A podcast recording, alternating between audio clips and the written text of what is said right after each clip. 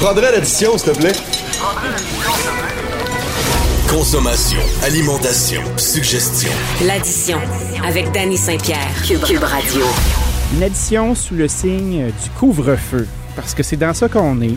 On va tenter de vous garder divertis avec des ingrédients et des invités de grande qualité pour que vous puissiez apprendre des petites choses puis euh, vous garder euh, bien en forme mentalement jusqu'à temps qu'on sorte de ce pétrin. Vous écoutez l'addition avec Danny Saint-Pierre.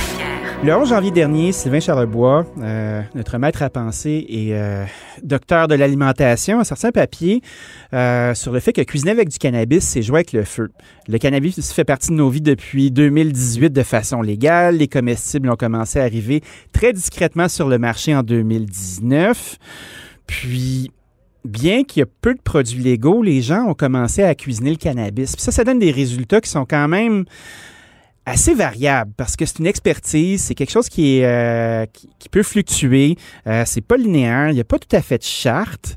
Puis je me posais la question sur OK, comment on fait ça? J'ai la chance d'avoir une amie qui s'appelle euh, Marie-Ève Girard a.k.a. Toasted Mary, qui fait sensation sur les Instagram où elle cuisine et consomme le cannabis, propose des produits. Puis, à mon avis, c'est une des autorités les plus, euh, les plus crédibles au Québec en ce qui a trait à, à s'être posé la question sur comment on fait pour cuisiner avec le cannabis. Donc, je l'ai au bout du fil. Salut, ma belle amie, comment ça va? Ben, ça va super bien, toi? Ben, ça va bien, ça va bien. Écoute, euh, cuisiner avec le cannabis, toi, ça fait quand même longtemps que tu fais ça. Euh, comment ça se passe? Comment tu peux nous expliquer ça à nous, les, le commun des mortels qui pourraient tenter de se faire des brownies au pot? Là? Ben, en fait, de un, ça se passe avec beaucoup de calculs mathématiques, euh, des formules, parce que euh, ce qui est important de savoir, c'est que les gens qui ont des mauvaises expériences avec, euh, on va dire, avec tout ce qui est edibles, oui. souvent, c'est qu'ils n'ont pas les... De un, ils connaissent pas leur, leur leur façon de, de, de, de, leur réaction qu'ils vont avoir avec les débats, mais surtout, ils connaissent pas nécessairement les quantités de THC qu'il va avoir à l'intérieur. Ouais, pour, pour les gens, le THC, euh, pour que les gens comprennent, le edibles, c'est des petits bonbons qui sont mangeables ou consommer, ingérer le cannabis. Puis le THC, c'est le tétrahydrocannabinol qui est la substance active qui va nous faire buzzer dans le fond, right? Oui. Exactement. Donc, euh, si, les gens se lancent là-dedans sans nécessairement connaître le, pourcentage de THC dans un dans la fleur, puis ils vont la cuisiner, ben c'est comme cuisiner avec sans connaître c'est quoi l'intérieur du produit. Fait que c'est là que les gens ont des mauvaises expériences. Euh, de plus, euh, tout ce qui est fleur, tout ce qui est transformations, c'est très fragile. Fait que c'est facile de surcuire les fleurs avant de les transformer en huile. C'est facile. Donc, il y a beaucoup de marge de manœuvre, il y a beaucoup de, de zones qu'on pourrait créer des erreurs. je pense que c'est là que les gens, euh, soit qu'ils se lancent là-dedans puis ils font des erreurs, ou ils vont continuer là-dedans. Puis, tu sais, ça, ça, décourage un peu les gens. Donc, de là, il y en a beaucoup qui voulaient se tourner sur en acheter, mais c'est quand même difficile au Québec en acheter. Mais c'est un peu comme si, euh, si je décidais, admettons, de faire de la boisson chez nous. Puis je me dis, OK, je vais me faire un alambic dans le bain, puis je vais faire de la baboche. Puis euh, il y a des chances que je, je mette du monde aveugle parce que je connais pas bien ben ça. Fait que dans le fond. Complètement. Euh, quand tu cuisines avec le cannabis, veux, pas, il faut que tu sois capable d'extraire puis d'être capable d'analyser le pourcentage de, THC, donc la puissance de ton produit, pour être capable de garantir une certaine sécurité à tes consommateurs. Tout à fait. Donc, de là, l'idée, par exemple, ce qui est bien avec la SQDC, quelqu'un qui voudrait se lancer sur dire, je vais cuisiner une petite quantité, évidemment, il faut qu'il connaisse les formules sur comment savoir les proportions, mais au moins, la SQDC, ils vont te donner des, ils donnent les pourcentages de, de THC, les concentrations. Ça, c'est la base, dans le fond. En ayant les informations du produit, c'est avec ça que tu commences. OK. Puis comment tu fais pour extraire euh, les substances du cannabis? Admettons, euh, tu parlais tout à l'heure d'infusion, d'huile. Euh, quand tu fais des brownies au pot, admettons, là, tu fais-tu juste égrener du pot dans tes brownies ou il y a comme un procédé? En fait, il y a un procédé. C'est-à-dire que tu as deux. c'est drôle, il y, a, il y, a, un peu une division en ce moment. Il y a deux écoles de pensée à ce sujet-là. Il y a des gens qui. On appelle ça la décarbonisation. Il y a des gens qui disent que ça fait rien décarboniser, puis des gens qui disent qu'il faut décarboniser. Rapidement décarboniser, c'est dans le fond de monter la température de la fleur, on va dire à 200, 220 euh, quelques degrés, puis à ce niveau-là, c'est là que ça rend la substance psychoactive active. Si tu fais pas ce procédé-là, dans le fond, c'est de prendre ta fleur, la mettre directement dans la recette. Normalement, ça trans, ça, ça te donnera pas d'effet parce que tu n'as pas activé la substance. Fait avant de faire n'importe quelle extraction, il faut que tu commences en, en, décarbonisant ton cannabis. Donc ça, ça veut dire faut que tu broies le cannabis, il faut que tu l'installes sur une plaque, papier d'aluminium, t'envoies ça au four à 220, 230 pour une trentaine, quarantaine de minutes. Évidemment, avec un thermomètre au four. Puis là, un coup que tu as ça, mais ça, ça te permet de commencer n'importe quelle base. Là, après ça, tu peux te faire soit du beurre, de l'huile, tu peux même te faire de la teinture à partir d'alcool 94% qui te permet de faire du sucre après ça. Oh. Très, euh, mais la base, base, base, c'est vraiment la, décarbonisation. Fait que tu peux pas manger un bud, admettons, puis te dire, OK, je vais être gelé. Par contre, si tu égrènes du cannabis dans tes brownies, puisqu'il va chauffer dans le four à au moins 350 pendant un bout, il va s'activer. Exactement. L'idée aussi, c'est que tu as du monde, puis c'est de là l'école qui est un peu différente. Moi, j'ai des amis qui m'ont suggéré Hey, essaye dans ton smoothie de juste prendre une cocotte puis de l'égrainer dedans, puis avec rien, puis tu vas avoir quand même des, des sensations. J'ai des chefs qui ont cuisiné plus un peu avancé, puis qui m'ont dit la décarbonisation, ça sert à rien parce que dans l'huile, euh, quand tu cuis ton huile, ben l'huile elle monte à 200 quelques degrés. Mm-hmm. Moi, je te dirais que euh, j'ai réalisé que des fois mes mes gommises étaient moins efficaces, puis probablement que c'est parce que j'ai pas laissé mon, mon cannabis suffisamment longtemps au four, puis que ça n'a pas décarbonisé assez. OK. c'est vraiment, euh, pour moi, en tout cas, moi, c'est vraiment la base. Ça, un coup que tu as ça, après ça, ben là, ce de limite, tu peux faire ce que tu veux. Fait que ça, tu fais les recettes qui te tentent, puis tu sais, on, te voit mhm. cuisiner en masse sur ton compte Toasted Mary, tu fais un paquet de trucs. C'est qui tes clients types? Euh, ben, client type, en fait, c'est difficile à dire. C'est-à-dire que là, en ce moment, c'est pas des clients, c'est plus des, des, on va dire, des, cobayes. avec qui j'échange. Oui, des cobayes. Euh, Faut faire attention aux mots, hein? oui, oui. Euh, je te dirais que ma meilleure amie me sert de cobaye parce que elle, c'est quelqu'un qui ne consomme aucun cannabis dans la vie. Elle ne fume pas.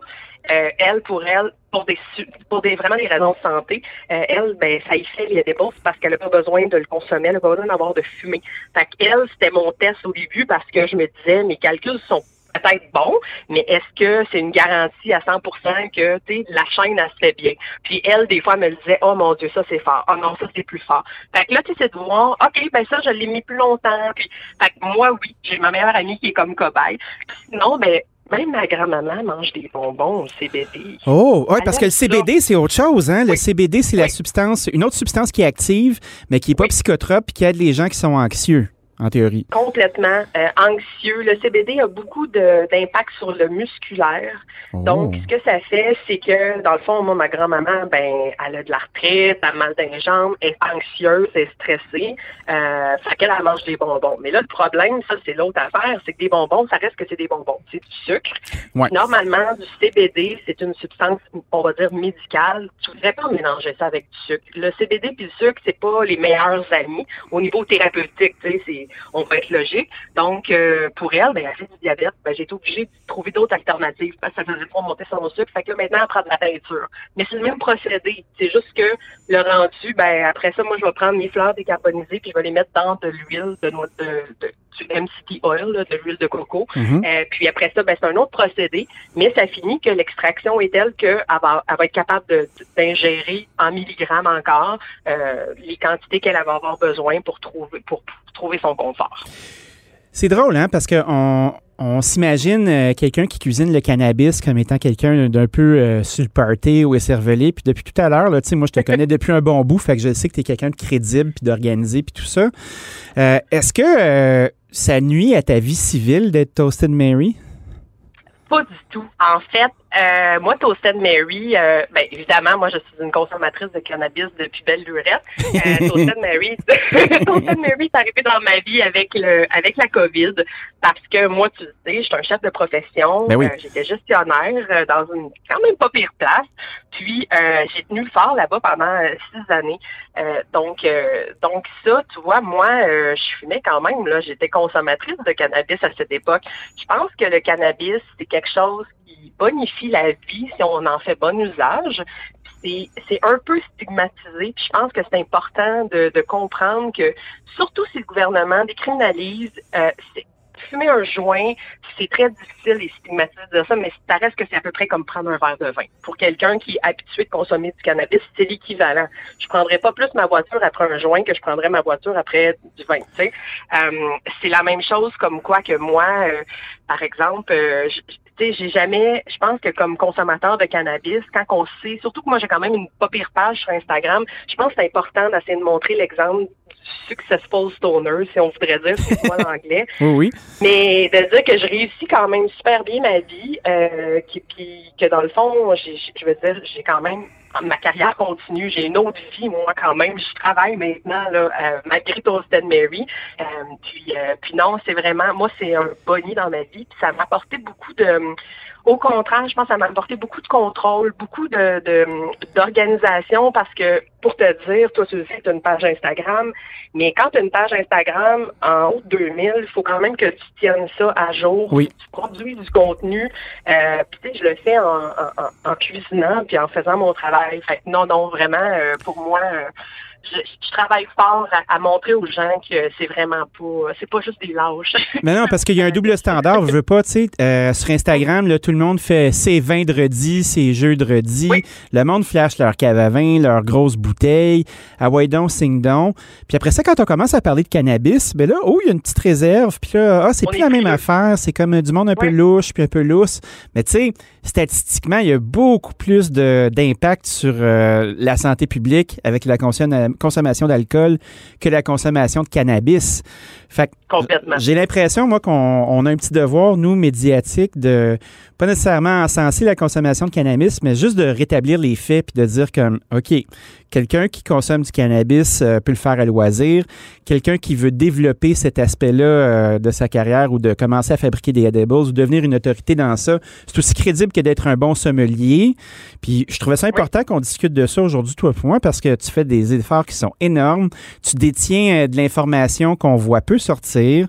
Puis tu abordes ce sujet-là avec beaucoup de sérieux. Fait que, tu sais, moi, je te lève mon chapeau. Ben merci.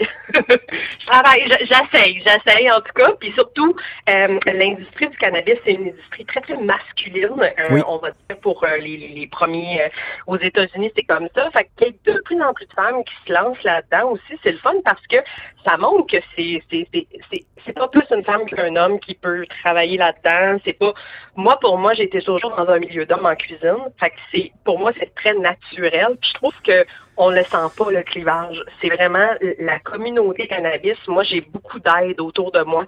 Les gens sont pas du tout dans la compétition. C'est très, euh, ça fait cliché années 70, là, commune, là. Mais tu sais, on ben, c'est quand même une belle vibe, ça. Euh, tu sais, la, hein? vibe un peu plus, euh, un peu plus gogo, un petit peu plus terre cuite, là, puis avec des gens qui ont, qui ont du plaisir puis qui créent des choses. Hey, merci d'avoir passé du temps avec nous, Marie-Ève. Puis ben, je te souhaite beaucoup de succès en 2021, puis j'ai bien hâte de te revoir.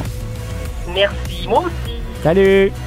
Bye. Marie-Ève Girard, a.k.a. Euh, Toasted Mary, qui est une des belles autorités québécoises en, fait de compréhension euh, de la cuisine avec le cannabis.